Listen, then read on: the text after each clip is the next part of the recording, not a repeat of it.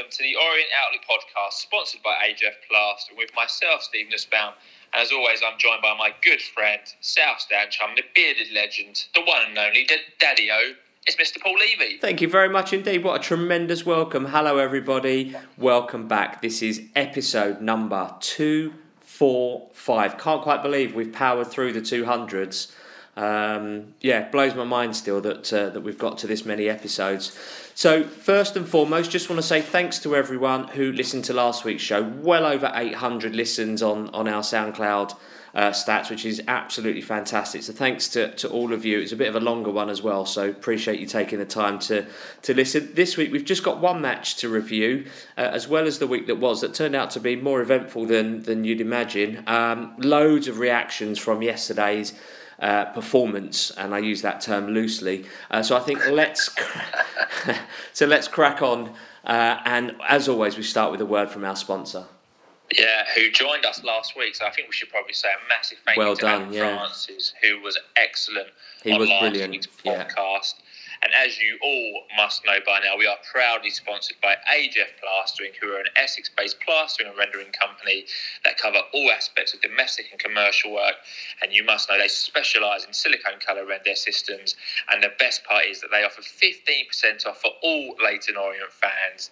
And fingers crossed, still staff and still players after the last couple of weeks. So for more information, and if you want the best plastering and rendering prices around, there's a few ways you can get in touch with Adam and the boys. You can go online, visit uh, the website at www.ajfplastering.co.uk, or you can email the team at ajfplastering at outlook.com, or you can go on social media. They are not having a blackout, they are very much alive on social media. You can find them at AJF Plastering on Facebook and on Instagram, and you can find them via Adam on Twitter at Big Ads L O F C. Nicely done. Great plug there. So moving on then, just the one piece of AOB from our friend Lee Deering.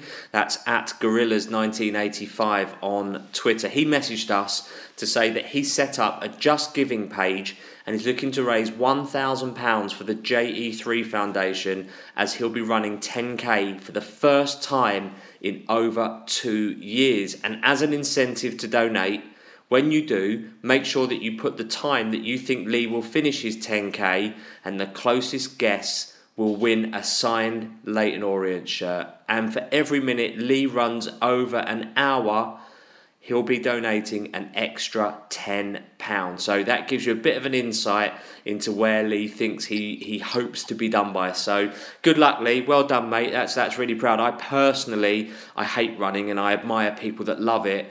Um, so good luck to you, mate. I'll be sponsoring you and um, yeah, great cause as well. Yeah, brilliant stuff. Good luck to Lee there on his 10k. So let's move on into the week that was at the O's. Let's start on Coulson Monday, the 26th of April. It was a quiet day at the club, but not on the airwaves, as episode 244 of the Orient Outlook podcast was taking the world by storm. I did get a few messages praising me for my uh, passionate and emotional um, views on the performance against Southend. So thanks to everyone who's listening um, Yeah. tonight, because obviously it's not been the best couple of weeks for the O's, but we do, like Paul said, appreciate all the listeners. It wasn't the most glorified podcast, but I think we put some great points forward and just showed our emotion and frustration as fans of the club at the moment. Yeah, one hundred percent, and I think Adam picked up on that as well, and, and he was really quite emotive and frustrated uh, in equal measure about that. And yeah, it's just, and like we said last week, you know, it's not just us out to be, you know, terrible, horrible people towards the club. You know, we know that the people running the club have got the best interest at the club at, at heart and, and making sort of hard decisions. Um, but it's it's just it's just a you know a season's worth of frustrations now that have kind of come to a, a crescendo really. So no, um, you made a lot of great points, and I, I just found last week's show really insightful from a perspective of hearing what other people's thoughts are. And it seems there's a lot of people you know, with, with the same sort of similar viewpoints. So yeah, thanks to everyone that took time out to to first of all listen to it because as I say, it wasn't the shortest of shows that we've ever done. And by the same token, to message us with their views, whether you agree or disagree, it's absolutely fine. It's really not a problem to us. We just put put our views over with, with, with loads of others. But anyway, moving on then to to Hue Tuesday. We're now on the twenty seventh of April, and it was a real proper busy day uh, because it was happy two year promotion anniversary. So happy happy anniversary, everyone. Yeah, happy anniversary, bearded legend. I can't believe that was two years ago. What a day! I think yeah. you know, anyone who listens to this podcast knows about our kind of weekend and was there and had her own experiences. I actually went back uh, on Tuesday and listened to episode 212, which was the episode we recorded last year on the year anniversary, and to hear people again talking about that day and people who have since kind of left the club or, or don't really speak on podcasts often. So, like Reece Otley, the goalkeeping coach, I thought that was really good hearing Elliot Byrne, who's moved on to Pastures New, talk about the day from a media perspective and all the prep that had to go into that and the way Justin was feeling kind of away from the cameras, I thought was great. Mm. And it was still really difficult to listen to kind of Charlie, Kerry, and Sydney. I mean, you can hear them barely get through their messages. You know, when they're talking about the day and their memories of, of their dad or you know her husband in that. So I really, I really treasure that episode in particular as one of our podcasts that we've done because that is a historical document that was there from people at the time, from everyone who mattered mostly, and it completely kind of passed me by that we had we put Justin's speech on at the end. Mm. I didn't realise that we'd done. So you get Kerry talking, and I thought that was the last bit, and then we bring in Justin's message from the changing room about you know when we get to the airport, and you hear the boys like raw and like the, even now talking about that, the back of my the hairs on the back of my neck stand up now mm. talking about that. Do you know what I mean? So I'm very proud of that episode. So shameless plug if you haven't listened to that because that was recorded over lockdown when obviously there was a lot more important things going on than listening to an Orient podcast um, back last April. But if you hadn't listened to it, and I, I hadn't listened to it when we put it out, that was the first time I'd actually listened to it back. Episode 212, go and listen to it. If you're not feeling great about Orient, go and listen to episode 212, and I guarantee you, within the first 10 minutes, you will be smiling like a Cheshire cat. Absolutely agree. Absolutely agree. Moving on, then, uh, unfortunately, uh, from that nostalgic moment, um, the club revealed its nominations, six of them, for goal of the season. And they are Jobi McAnuff's against Plymouth, Jobi's also against Bolton, Danny Johnson's against Harrogate, Jobi's against Southend, Danny Johnson's against Salford and Connor Wilkinson's against Carlisle. I mean, Jobi's in for half of them. I mean, if he doesn't win, he's going to feel uh, pretty hard done by, I think. Um, but my first thoughts were kind of obviously the season's not over, so I always struggle to understand how we're able to still do this when there's still games to be played. But then I remembered how well we've played recently and realised we won't really need to wait for any other goal of the season contenders because they're just not going to be coming. So fair play. So and, and all of those goals are, are well worth uh, worthwhile contenders. So yeah, well done to those guys. Yeah, some very good goals. I think out of that list, my personal favourite is probably Danny Johnson against Harrogate Town, just for the audacity of that finish. Beautiful finish there, but it could be. There's not one goal which is out of place within that list. So you know, the winner will be fair, it will be square. Like you said, Jobi three out of six, so you know, fifty percent of winning there for Jobi. So moving on during the day, then at around lunchtime, the club announced that the O's have been nominated in two categories for the 2021 Football Business Award. So they've been nominated for the sponsorship award between themselves and Harry Kane, and for the marketing initiative for the Ultimate Quarantine Tournament. So the event mm. takes place on the 6th of July in London, where the winners will be announced. So good luck to the guys attending. I mean, you know, that ultimate quarantine was amazing when you look back at that. Some of the clubs who joined, in terms of how big some of those clubs were, clubs from all over the world, and the Harry Kane partnership. You know, that's been reported mm. on, you know, through CNN and EA. You know, so best of luck to the team. I'm sure we'll hear, you know, if they're successful around the 6th of July. So good luck. I don't think you'll find two more unique ideas ever.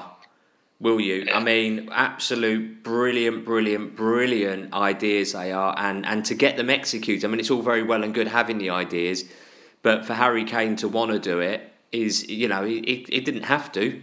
He didn't have to at all. You know, he's a global, well-known yeah. person, brand almost. But the fact that he has the humility, if you like, and the humbleness to to to still you know look at Leyton Orient as you know the first team that gave him his pro debut back in January 2011 uh, or around that sort of time is is absolutely brilliant. And the quarantine, I mean, I'm not an online gamer at all. I haven't picked up a play a PlayStation or. I, I tell you how far I go back: Sega Master System. Love it. Um, so yeah, so I, I'm, I'm, it's all of that kind of stuff is it's not beyond me, but it's not in my sphere, if you like. So good luck to the team. I'm I hope you win because I think I don't think anyone else is going to come up with a better initiative or better sponsorship solution than than that. Um, XO Romain Vincelot announced that he's going to be retiring from the game at the end of the season. He's currently at Stevenage and he's decided that, or his body's decided that it doesn't want to carry on anymore and his brain has agreed. So basically, we wish Romain well for the future. We sent him messages and he was very kind to respond uh, on WhatsApp. So thoroughly nice guy and we wish him every success for the future. Not that he's going to listen to this or hear it, but just so that everybody knows. Again, another shameless plug for our back catalogue. We interviewed Romain just after he left the club for Coventry. So if you're a relatively new listener and haven't gone back into our archives, if you listen on SoundCloud, we do have an interview playlist.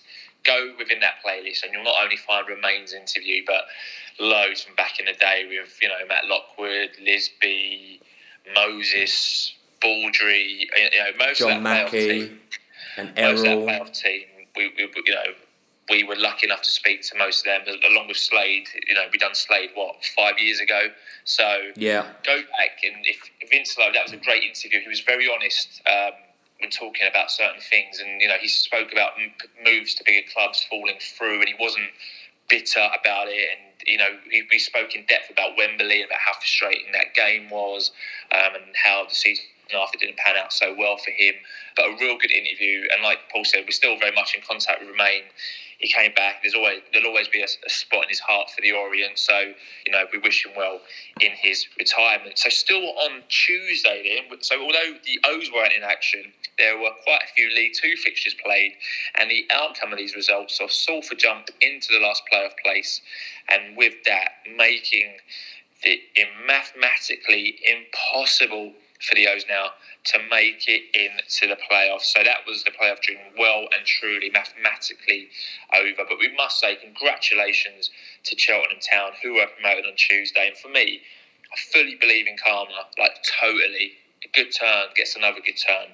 And I've got no qualms of Cheltenham going up for the way their fans handled, you know, the Justin passing and then being the first opponents of Brisbane Road um, since his passing. And we, again, through the contacts of the podcast, we're still quite close to the 1887 Red Army and message them. Um, message James from them on the full-time whistle to say congrats and you know they were loving it so fair play to them and it just shows you it's not about the size of the club in League Two. It's how you approach it. It's about the players you get in. It's about the management, and it's about the team spirit. It's all about that. It's not about you know having the money to, to fund it because they're not the, the the big the best funded club. It's not about being the biggest club in League Two because they're by far and away not the biggest club in League Two. But it's all about passion, desire, fight, and getting that spirit. And it's shown they've shown all season, and they deserve to go up. And hopefully this time next year be the legend we're able to say that about a new O's team. well, well, there you are. There you are. There you are. Uh, so we move on then to Wednesday, the 28th of April. Uh, this turned out to be an eventful afternoon. Uh, don't really feel for the right reasons, as the club announced, I think in, in good faith and in good conscience, absolutely. Uh, they announced via a statement on their website that it's going to be set. They're going to be setting up under the Leyton Orient FC name a full structure for ladies football, which will incorporate setting up an academy for young girls right through to a senior ladies team competing in the in the ladies leagues. Um, this will mean the current team that are operating under the Orient Ladies name will no longer be able to use this name. So, for those that don't know, a uh, team called Kick United, KIKK, approached the previous ownership about using the Orient uh, name and they agreed to it, which is why we've worded our. Um, message, if you like, the way we have. The ladies' team responded to the club statement with their own statement that seemed to point the finger at the club as bullies and uncooperative, and that they really kind of left them in the lurch. And then that forced the club to put out a second and what turned out to be their final statement, countering uh, their version of events and correcting it with what they feel was their version of events. Loft also put out their version of events that kind of mirrored what the club had said uh, when dealing with the ladies' team. So I think we both agree that this all got a little bit messy. Um, saw loads of fans. I saw loads of fans jumping at the opportunity to have a pop at the club. When many really didn't know the facts, probably haven't ever been to a ladies' game, couldn't care less about them, couldn't name a player, couldn't name their manager, but just loved to have a dig at the club. And so it kind of, you know, it was like you know. Um, giving petrol to an arsonist, really. Um, it, it, it's a shame how it all turned out. You know, basically the club want to run their own their own ladies team with a with a full structure for. I think I think it's under eight upwards. So, you know, it's a shame how that all turned out, but you know that's not something that we're going to be moving into any further than what we've just said there. I think that's our statement of things. Yeah, it was a shame. You know, we've we've had the pleasure of talking to people like Haley Barton, who's been on, you know, a couple of years ago. You know, we obviously Danielle. know Chris Rayford, the manager. Chris. Danielle's been on as well. So they were all nice guys, and obviously a lot of them took to Twitter to express their disappointment, which is understandable because, you know, the club that you play for or work for pull away, I guess, in their eyes. So it's a shame how it's happened because it did seem like there was a good relationship between. Um, the club and the ladies team, but not to be. But you know, the club obviously Nigel and Kent and I want to take it in their own in their own way, which they are doing, and, and it's, it's fair enough. The way it happens, and it's I fair enough. We, we just move on.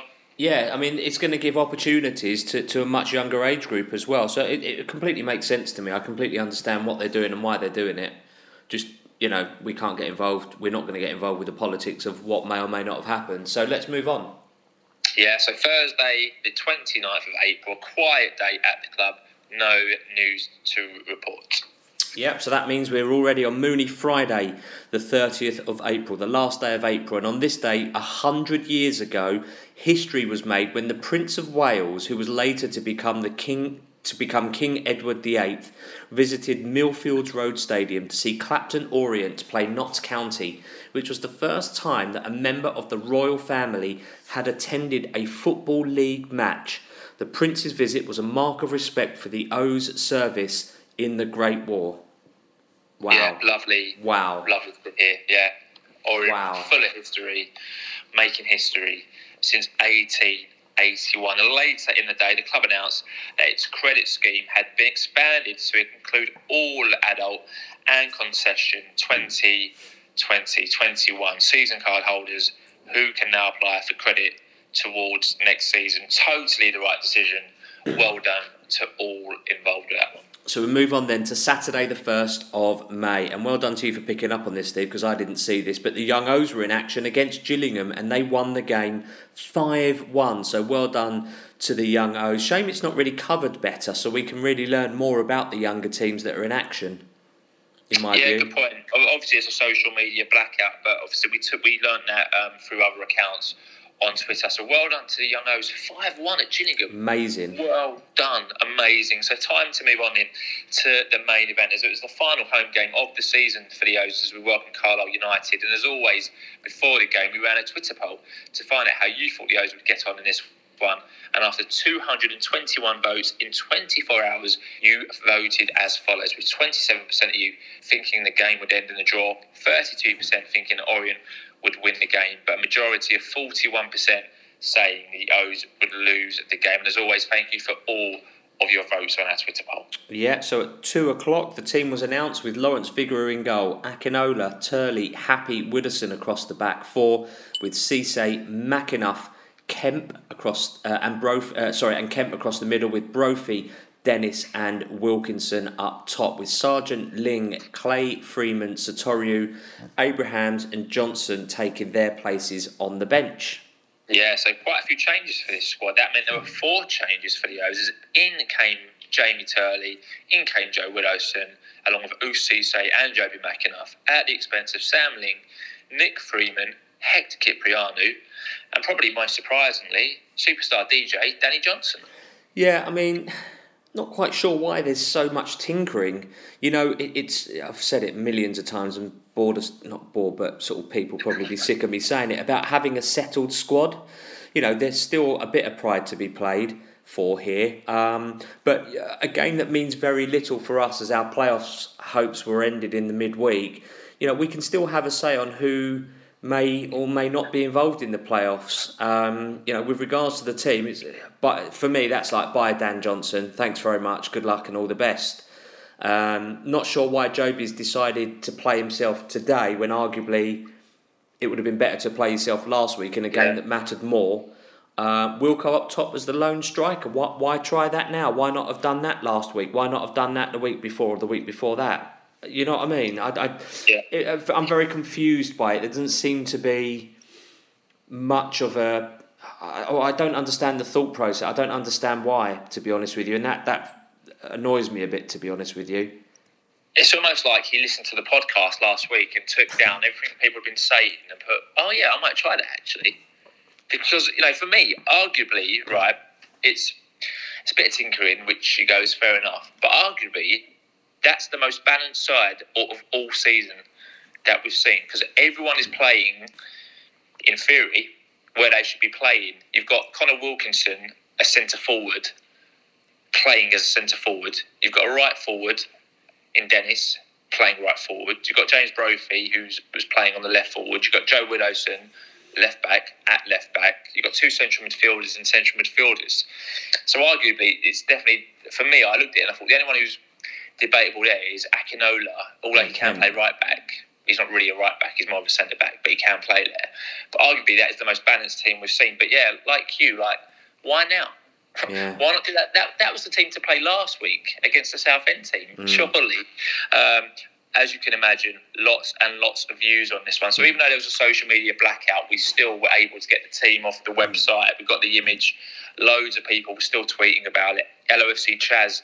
So playing at best left back now, when it doesn't matter what the result is, and playing himself when it doesn't matter, and he won't play next year, and still insisting with Brophy, despite his poor form, saying it's a strange selection. Adam E. Woodenhead said, "Nice to see Wids back in the team. Max probably not playing him up. Max probably playing him up front or something."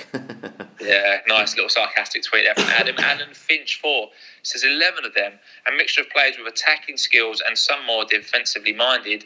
One man as a keeper, an unadventurous selection in all those respects. Hashtag sack the manager. So Alan Finch not happy whatsoever. Not at all. Antique Mouse said, What I couldn't give to see the O's play with two strikers. So to your point earlier, Steve, about him listening to the podcast, if he was listening that much, he'd have played 4 4 2 from about 25 games ago.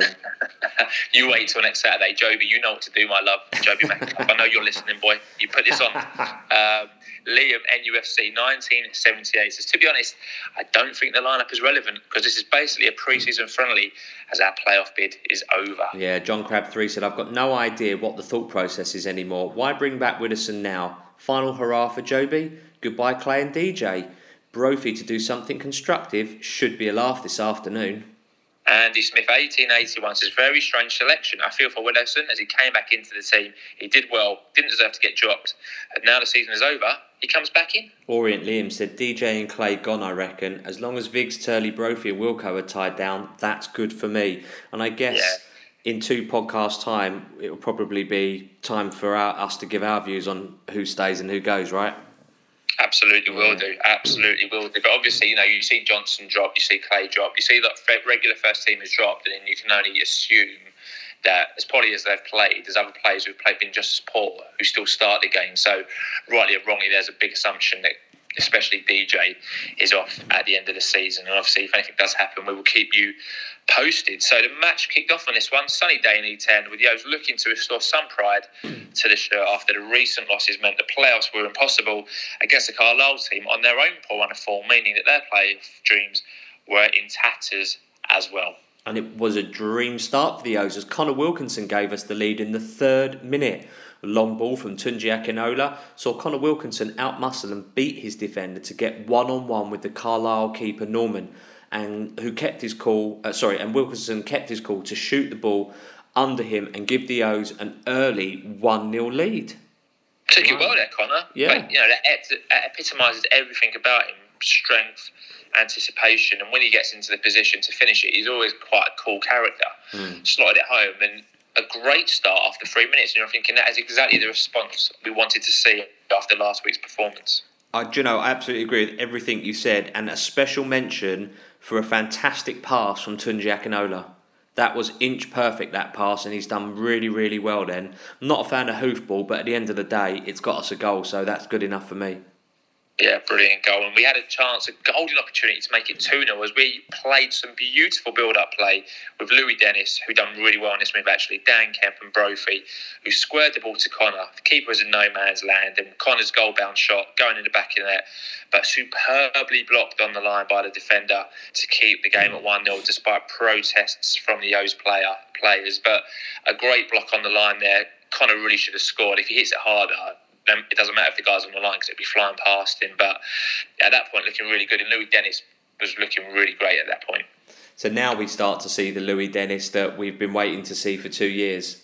In the funny se- when you when you when you want to contract players, suddenly some players have started playing or raising their game. It's funny that. Isn't it just? In the 17th minute, the O's were makers of their own downfall as Dan Happe lost possession and then ended up bringing down Zanzala to concede a penalty and get himself a booking in the process. Now we have differing views on this, so you go first.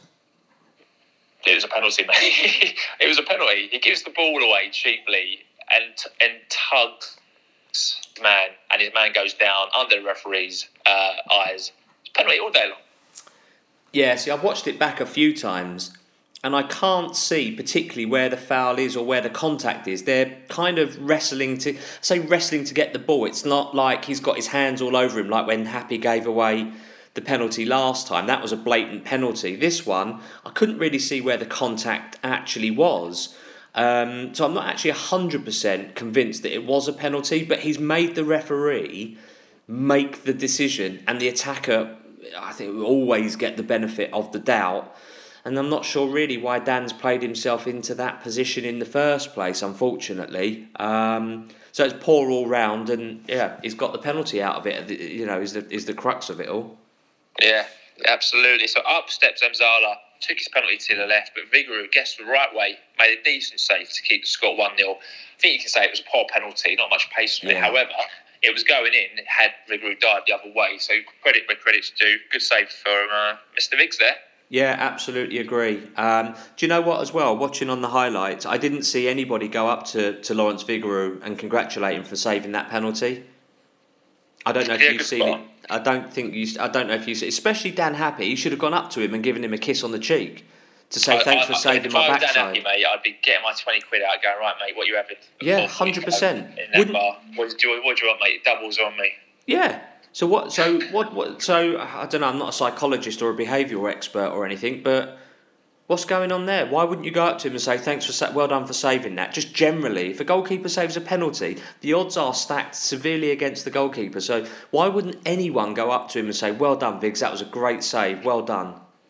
Yeah, good point, mate. Good point. Well made. And you know, it was a game with more penalties to come. As in, twenty second yeah. minute we won a penalty of our own as again another long ball from Tunji Akinola, caught out the Carlisle defence. Connor Wilkinson threw on goal, brought down by Norman. Referee pointed to the spot. Again, for me, blatant penalty. No, no complaints for me on that one. And again, Wilkinson at this point in the game, they just could not handle Wilkinson up top. And you're thinking, why on earth have we not done this earlier in the season? Why are we 45 games in? Why are we 20 minutes into the 45th game of the season before we've seen this guy playing as a as an up front. Imagine what it'd have been like with Dan Johnson and Connor Wilkinson up top as a two in a 4 4 2. Mind boggles. Great pass again from Tunji Akinola. He's made that goal. That's the second one for him. And, and Connor's done very, very well there uh, to draw that foul out. So up step Dan, Dan Kemp, who took a decent penalty to his right, to be fair, but it, it was the right height uh, for the for the keeper to make a really good save. Um, and amazingly, the game is still only 1 0 to the Orient good save. Absolutely mental game at this point. I was watching the stream, kind of like laughing to myself, mm. like just my wife was like, "What's going on?"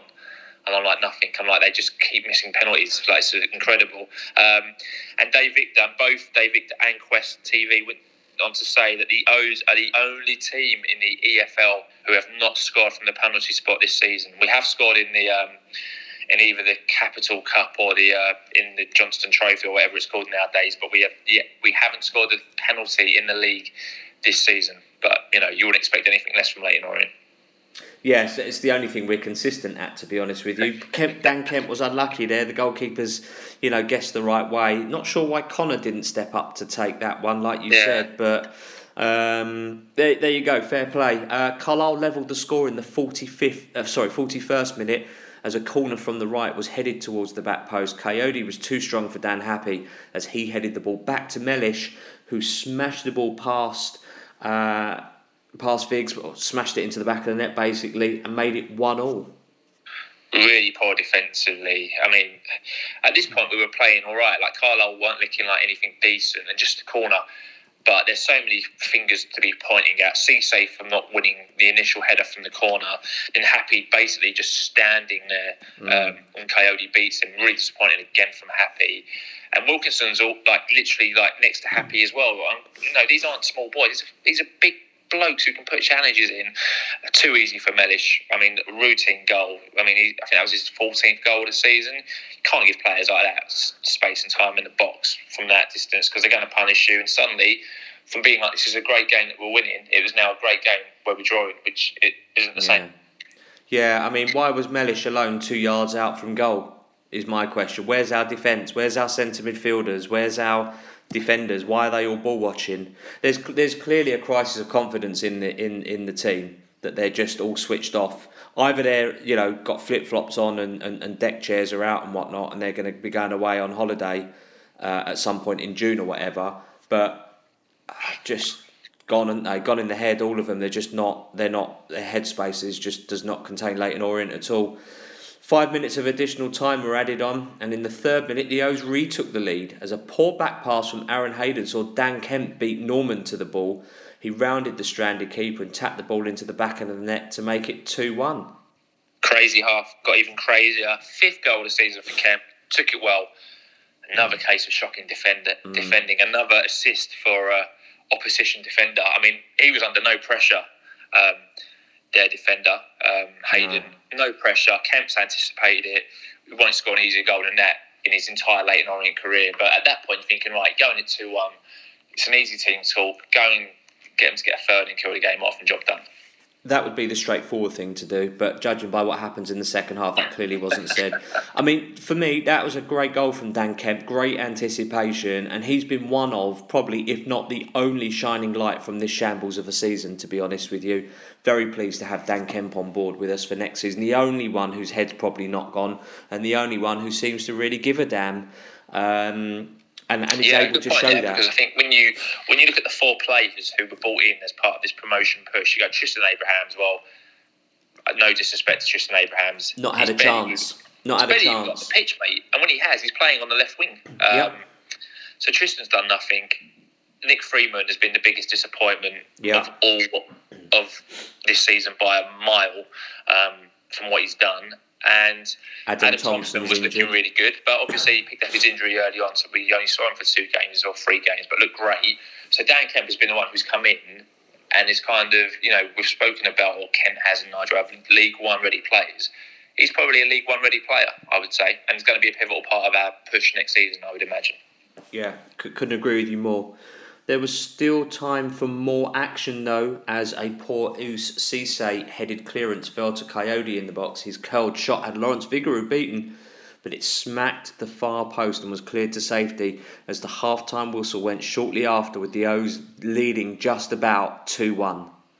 I mean, we've spoken about, about this team literally not wanting to win games, like Harrogate being a key example and Southend, where they've been, no, like, you win it, we don't want it. Like, that was another point where you would literally just want 2 1 up and within two minutes they're hitting the post because we just can't defend. But half time, you know, I put down what a, what a half that was from a neutral's perspective. That was a great game to watch. I thought Glenn Wilkie, um, who does come in for some stick, I think, quite unfairly at points, he made a great point about saying how unpredictable Orient are because normally it's just they play out from the back and everything goes to Connor on the right hand side. Because Connor was in the middle, they were playing it more to Brophy on the left. Dennis was looking dangerous. We were mm. attacking from different angles. It was all a bit more less boring. Mm. Do you know what I mean? It was really straightforward, but less boring. But he just said, look, the O's were being unpredictable at the moment, but in a good way, because had you scouted Orient, you'd be like, you know, I think as Adam said, pass it back back to right, back to right. Eventually, it comes to the big lump on the right wing, and you know he's going to like shoot, but that wasn't the case because he wasn't playing there. Yeah, exactly. That's exactly right. Lewis Fear underscore tweeted us at half time. He said, First half to forget for Happe, he's been poor. Yeah, the Menace 1881 said, I can't say much more of this. We really have got some bang average and pretty poor players. It's going to be interesting to see who is shown the door. Molly Folly 2019 said, That's more like it. Entertaining, comical defending at both ends. Wilkinson can't play down the centre. Really? Brophy better at left back? Really? The idea that we can only play 4 3 3 with these players was a lie and a criminal act which wrecked our season. Yeah, so the O's kicked off the second half. One change as Sam Ling came on for Jamie Turley. I mean, to be fair to Turley, he, he took a knock in the first half and it looked like he was going to come off, but, you know, played through it. So Sam went to right back, Tunji went to centre back. It was one of those where it was uh, like a different game from the get go. Carlisle immediately looked stronger, fitter, like they had had to boot up the backside. And I don't know what was said at half time in our change room, but it was a it was a different Orient side who came out. They basically almost equalised in the 50th minute. Joe Riley drove forward, no challenge from midfield. So I don't know where Cisse was. I don't know where McAnuff was. I don't know where the centre backs were. I think they were running backwards. He took a, a, a shot from distance again, Vigouroux beaten, hit the bar and over the bar, and you're thinking, where's the challenge? But Ous held his hands up after and said, oh, that was my man. But I don't want to see him holding his hands up. I want to see him sliding in and, and winning the bloody ball. Mm, absolutely. I mean, it was honest of him to hold his hands up, but it's not acceptable to be in that position to do that in the first place.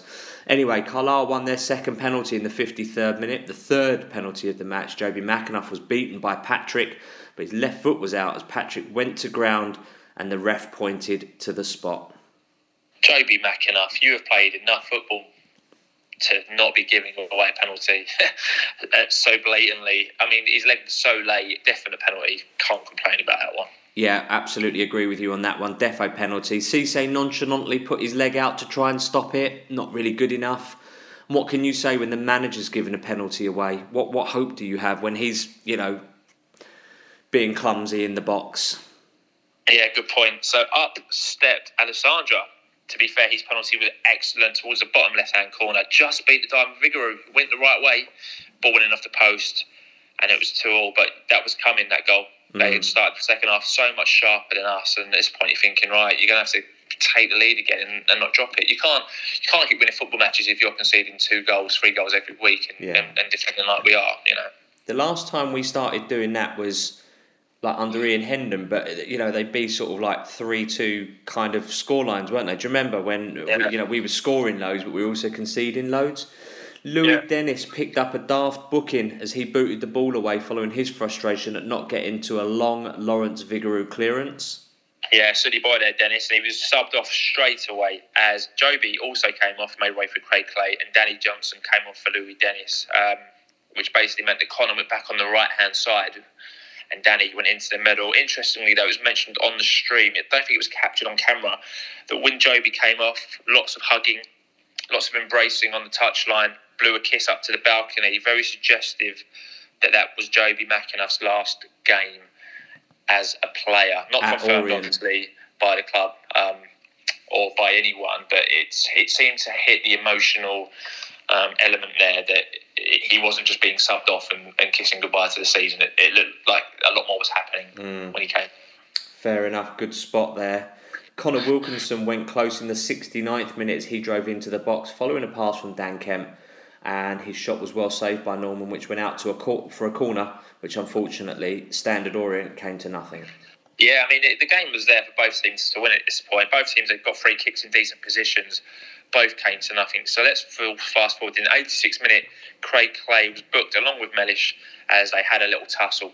Clay was looking awfully frustrated. Um, and the booking was pretty much of his own doing, where they had like a, a tangle, and then Clay was obviously looking for it to spiral into something more. I don't know whether something was said or, or whatever, but Clay was lucky there. Clay seemed to be the one, seemed to be the aggressor in the tussle there. So yeah, booking there for Craig and Mellish. Almost a winner a minute, uh, three minutes later, as James Brophy did well on the left, fizzed across Um, and sorry, and his fizzed cross was just missed by Dan Johnson in the middle. Oh, what I'd what I'd have loved to have seen Dan Johnson come on and score. Yeah, again Johnson on look and again looking very frustrated. Not the player that we'd seen earlier in the season. And So four minutes of additional time were played, and in the first minute, you know what's coming. Carlisle broke. Ball came to Tanner in the box. Lots of time and space. Lots of bodies, to be fair. He got his shot away aimed towards the far post. It beat Lawrence Vigouroux, went into the far corner of the net, and Carlisle had snatched it. They'd gone three to up. I mean, like I said, good shot, good finish. How much time are you going to give someone in your own box? Come on now. Yeah, uh, it's just not good enough. But who cares? The players who weren't closing Tanner down obviously weren't. So let's move on. Um, there was one last chance for the O's as a long free kick came to nothing and the full time whistle went to bring the home season to a close in, a, in disappointing fashion as Carlisle took all three points thanks to their late winner and leave the Orient faithful watching at home well and truly miffed. We were absolutely so.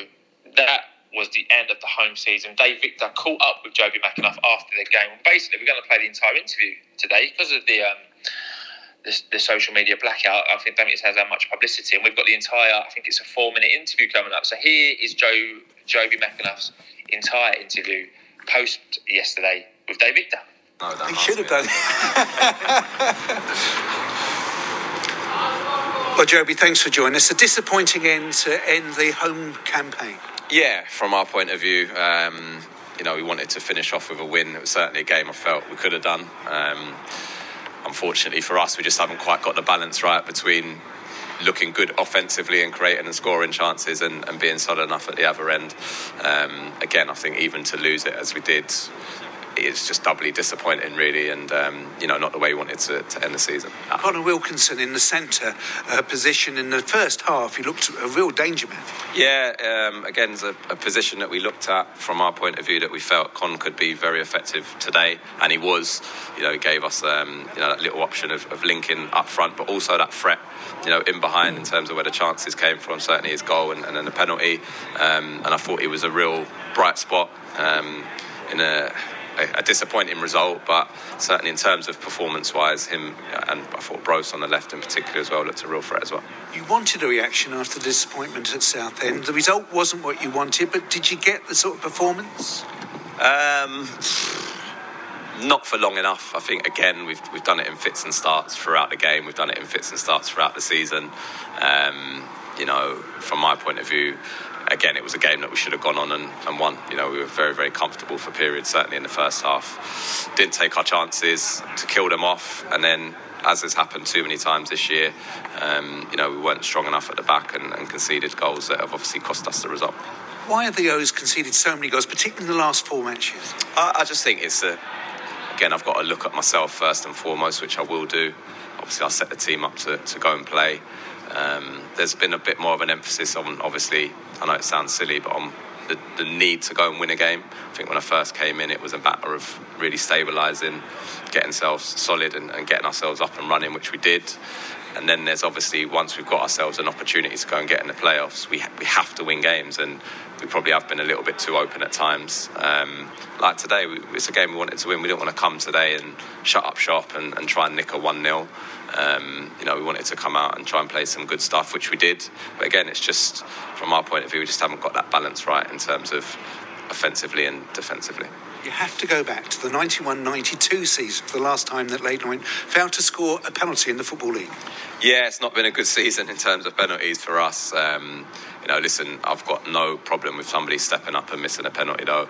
Um, you know, Dan Kemp has been fantastic for us, showed great character to come back and get a goal um, in the game.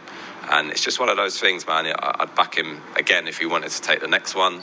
Got no issues with him whatsoever. Technically, he's very good. He, he listen, we practice them. He, he, takes penalties in training. He's taken them before, you know, in his career.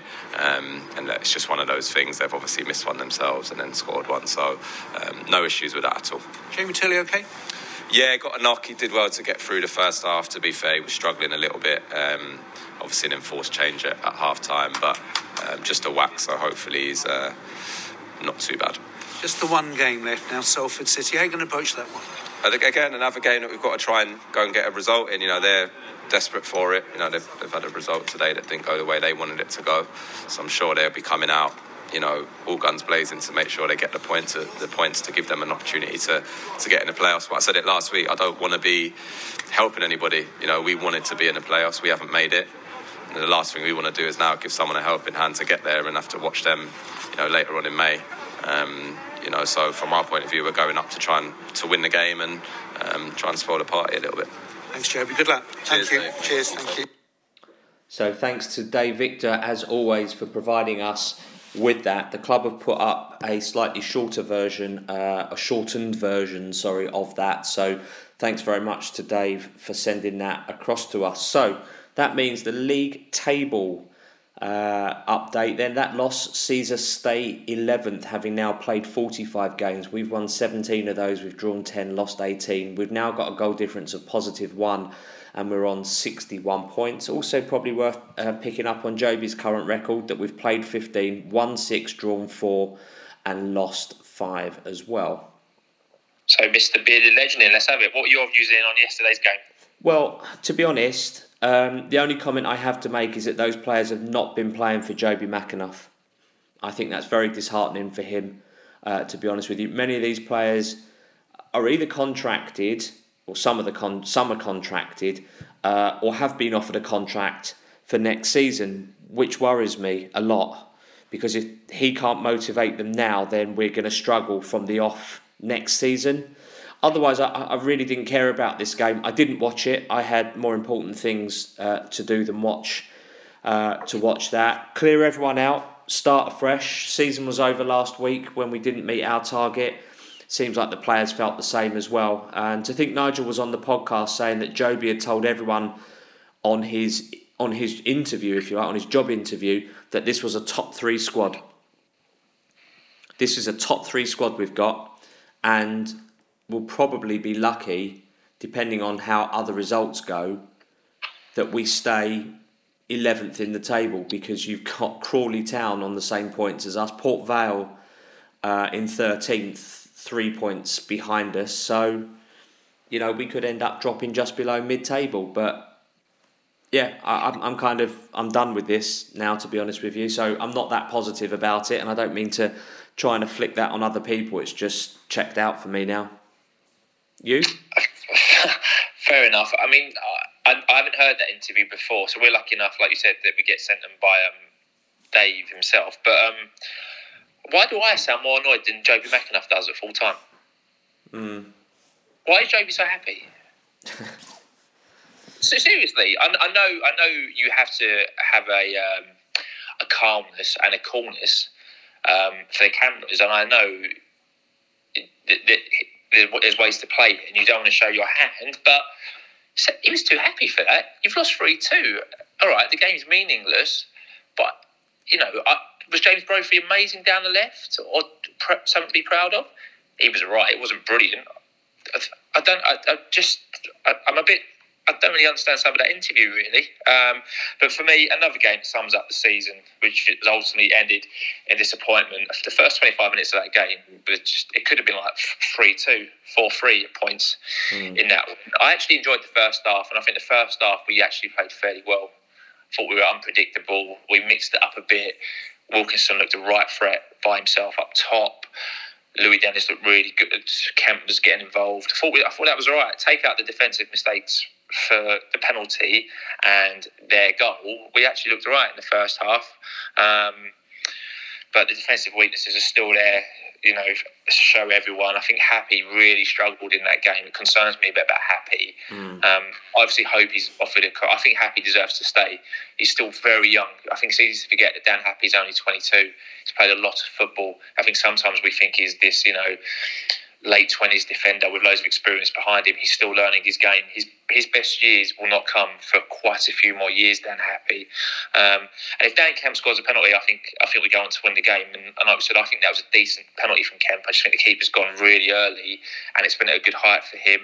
Um, but for whatever reason, these the players just can't last ninety minutes, and whether that's focus or desire or fitness or ability, which is probably a mixture of all of them, but they just can't maintain it. Like they just can't keep up for ninety minutes and when they scored in like the 91st minute, you're just sitting there going, "Oh, I knew that was going to happen." Like I, I could see it a mile off, but disappointing. It's another mark against Jobi's detractors, you know. But ultimately, that decision will not come down to what me and you say on a on a fan led podcast mm. or what fans say on Twitter. That will come down to Nigel and Kent um, and the board. So I think the only thing I've got to say now on this, if that is the last time we see some of those players on the Brisbane Road pitch who should go down in memory is getting us out of the National League. So players like Sam Ling, Joe Widdowson, Jamie Turley, Craig Clay, Brophy, Dan Happe. And what a rubbish way to play your final game at Brisbane Road. Mm. Those players should be going out.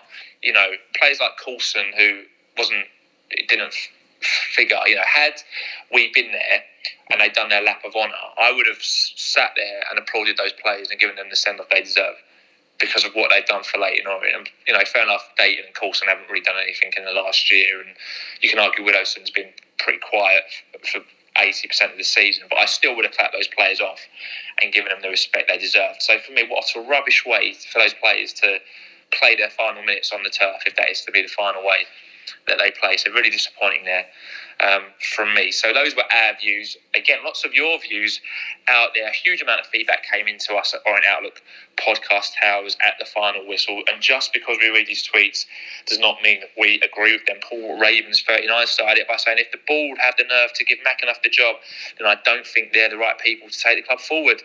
That's the point I'm at now. I think whether or not they offer Jobi the job, and I still think they will do, I, I can't really fault them for anything else. But we will see. We will see. Maybe the last two or three games have changed the board's mind. Maybe they will look elsewhere. Who knows? Yeah, absolutely. Maybe Jobi will be part of the interview process. Yeah. So no idea. Les LK52 said the first half was okay. The second half. Sorry, first half okay. Second half best. I beg the club, please get a decent manager in now. Jobi, a great player and a legend. He ain't no manager. Sorry, I'm not sure if I've misunderstood that one.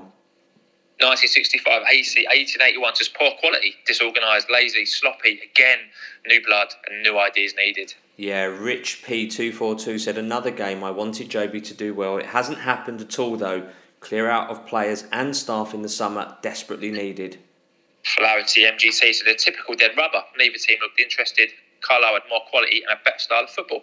Our biggest issue this year has been midfield. Cisse and Clay nowhere near good enough for this level. Wholesale changes needed in this close season. Yeah, Charlie C87 said disappointing that the foot has well and truly come off the gas. Nothing to play for. Fair enough, but that was gutless. I'd be incredibly annoyed um, if I were Nigel and Kent.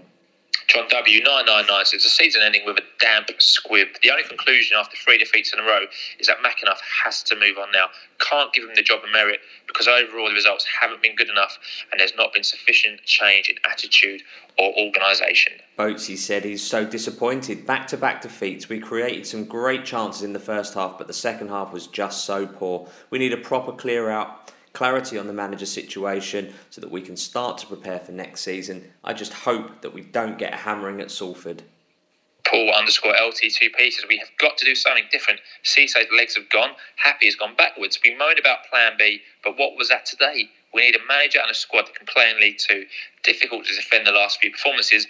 Oh well, next season. Pills the Doman said Southend beat us having not scored for seven games. Today, Carlisle did, having not won for six games. Complete clear out of players and staff are needed. A fresh start and approach is needed, in my opinion. And if Jobi is the man to lead us, I'll support him. But we need a different mentality. That's a great tweet. Really good tweet there. Trousers Techno said there was very little that suggested we are anywhere near good enough, and that significant improvement is not required in many departments for next season. A few performances were okay, but most were substandard and we were deservedly beaten. Disappointing again but thoroughly predictable. Orient underscore Ed said, Oh, the irony. One of the most entertaining games of the season meant absolutely nothing. Cisse was shocking and at fault for second and third goals. He's apparently a defensive midfielder and did not close them down. Happe not good enough either. Add to the get rid of pile. Chef Kent One said, brilliant first half, very entertaining. Less said it's about the second half, the better. Happe struggled. Wilson never closed down too many players in holiday mode, and yet again, we did not take our chances. Alan Reeves, too, said, I must have watched a different game. It was entertaining, and we actually attacked and tried to win the game. Cut out the pointless backwards and sideways passing at the back, and we're half decent. No need for Jobi to dangle his leg for their pen either. Shrimpy underscore boys. Some promising stuff in the first half, ultimately finishing in disappointment in the second. Much prefer seeing Wilco play down the middle. It's an important time for the club coming up. Looking forward to next season. Some consistency would be very nice to see. Spartacus 1957 said, Personally, I'd let Jobi build a team starting next year.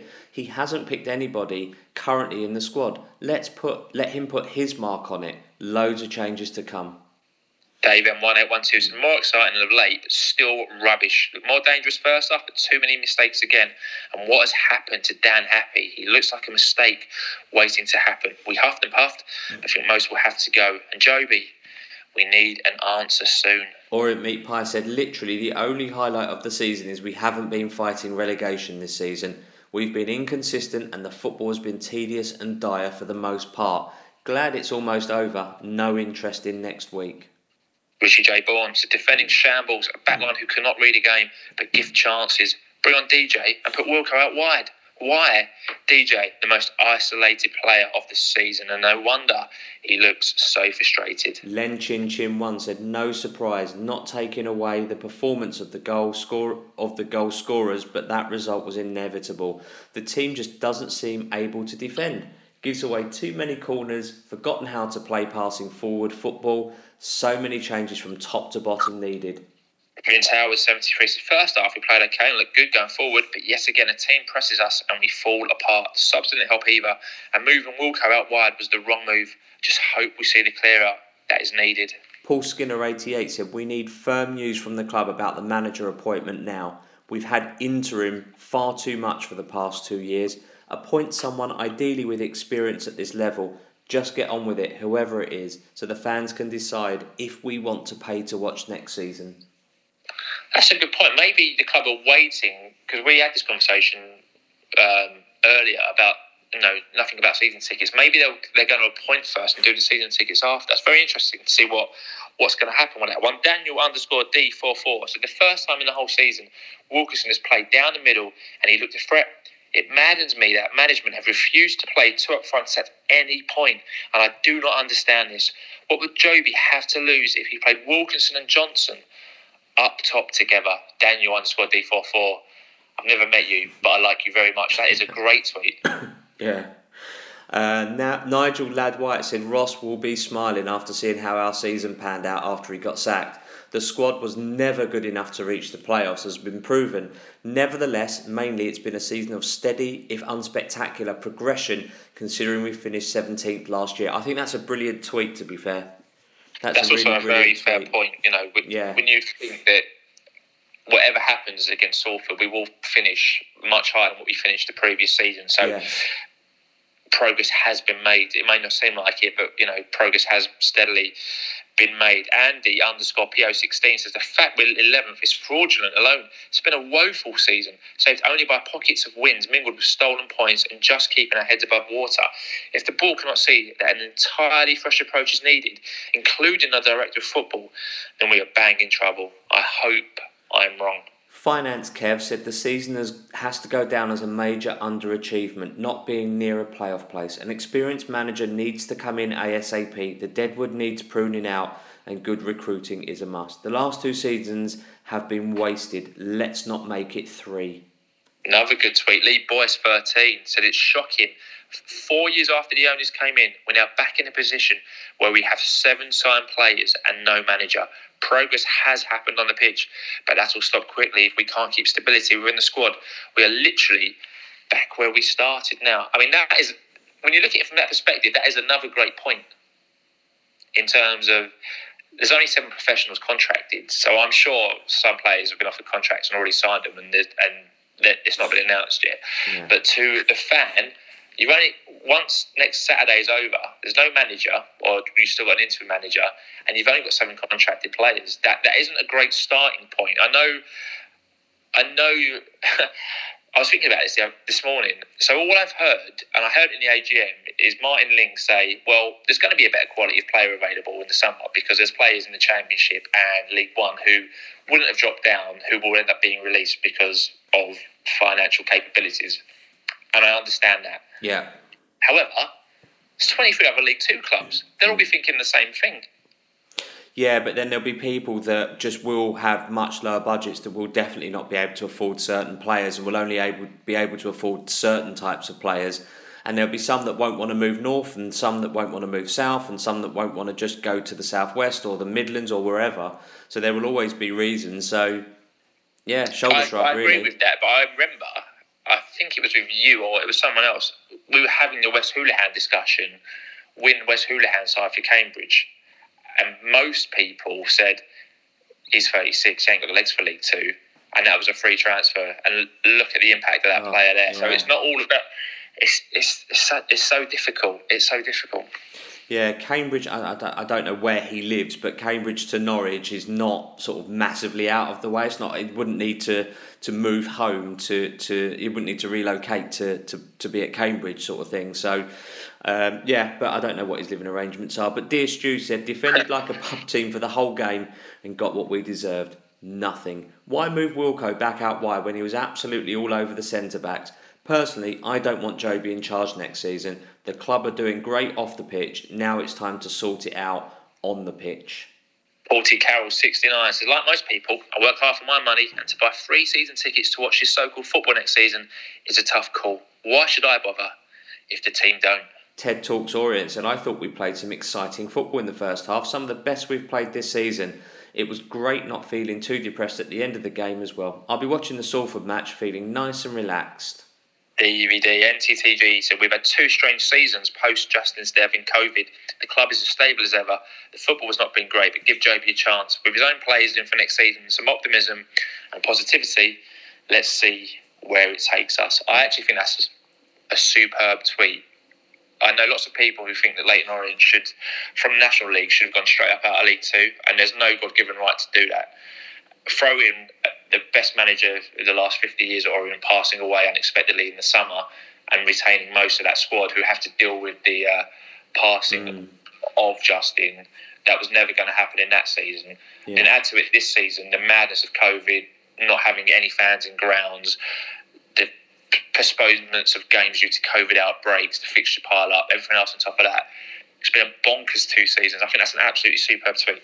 Yeah, but to, to just to come back at you on that, everybody else has had the COVID pandemic to deal with as well. They just haven't Yeah. had the, the, the manager issue that, that we or the situation that we've had. That's So- they come back at me. no Yeah. one else has no one else has played in packed stadiums. It's not just uh, us alone, but you look Yeah. at the Chelmsford, uh, the Chelmsfords, the the Cambridges, the Cheltenhams. You know they've all done they've all done very well out of this. The Newports, the Morecambes. Um, final word this week goes to Elvis Memphis, who said, "It's not about today. It's about the whole season. Time to be calm, think clearly, reset. Lots of work to be done." So thanks to everybody who sent their tweets in. Do you agree or disagree with any of those that we've read out? Let us know what you think. You can tweet us at Orient Outlook. You can email us, as plenty of people have done over the last week or so. We're Orient Outlook at outlook.com. If you're on Facebook, you can send us a message. Just search Orient Outlook Podcast.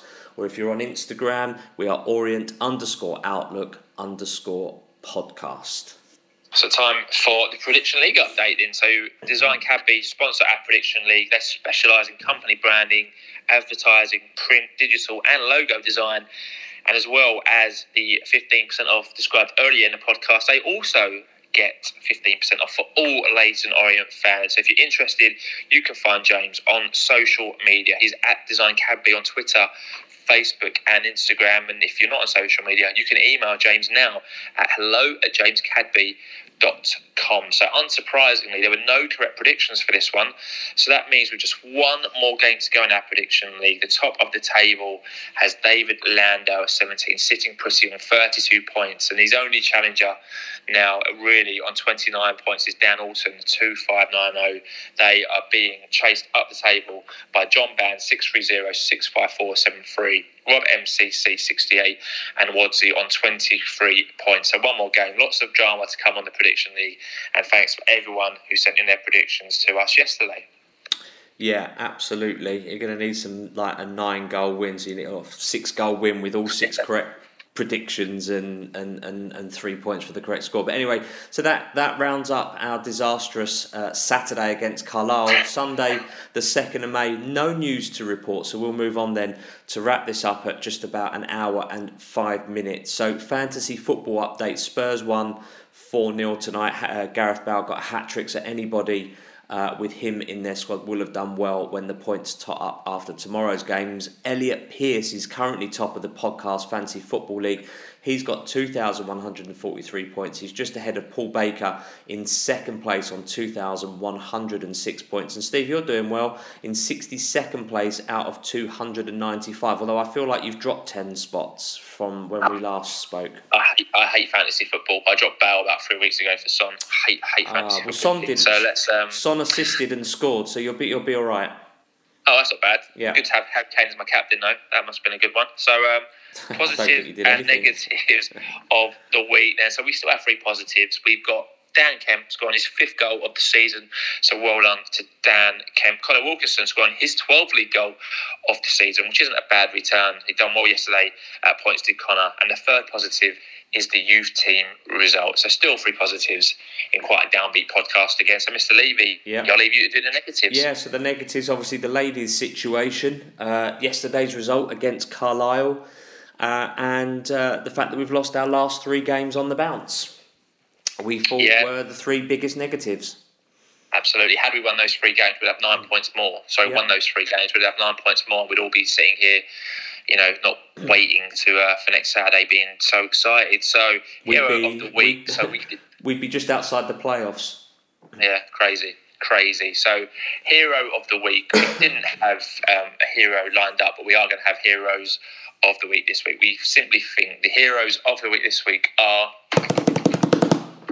so you've seen Yes, went well to done. Gillingham, turned them over five one. So well done to everyone involved in the youth team. You are heroes of the week. That is absolutely spot on. So next week's fixtures then, our final league fixture of the season, as you all know, is away at Salford City on Saturday the 8th of May. Salford are still mathematically able to make the playoffs. They're currently ninth in League Two. They lost 1-0 to Colchester this weekend and Salford have won three, drawn one, lost one of their last five games. So as I say, they're competing really with Forest Green and Exeter City for, for that last playoff spot. Although Exeter, depending on how results go, could ah, it's it's the destinies in their own hands really in some some regards. But yeah, shame we're not involved in that.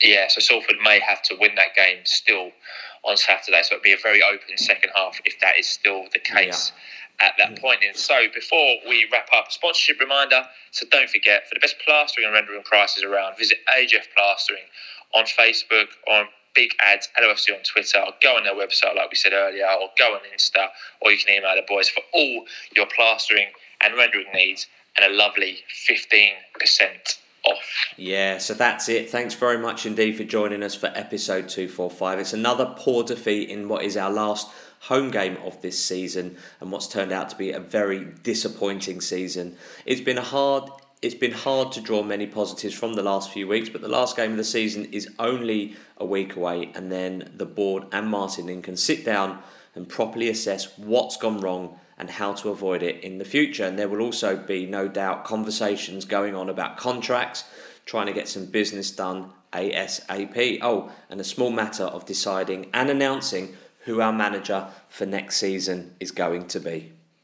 So if you listen on iTunes, please subscribe, give the podcast a review, and on whatever your platform you are listening from, please make sure you follow us, whether that's on SoundCloud, Spotify, TuneIn, or Stitcher. Follow us or add us to your favourites, and that way you'll have all the podcasts as soon as they are uploaded. We are also on all smart speakers, um, so Amazon, so Amazon's Alexas, Echoes, whatever devices are out there. We are also on a fan engagement app called FanHub, which is brilliant. So keep your eyes peeled on our social media accounts for tickets to get into that app. And if you have an older relative, a loved one, or an audience chum who you think will like the podcast, grab their phone, download it for them, and pass the pod. So we'll be back with episode 246 next week with all the information and views that you could ever need. We're going to be played out this week by Heather Small and the beautiful M people um, in a tune called Moving On Up as we have moved up well, if you look at it season on season, it's quite optimistic, but you know, clutching the straws and everything. so we look forward to hearing from you. And as always, keep calm,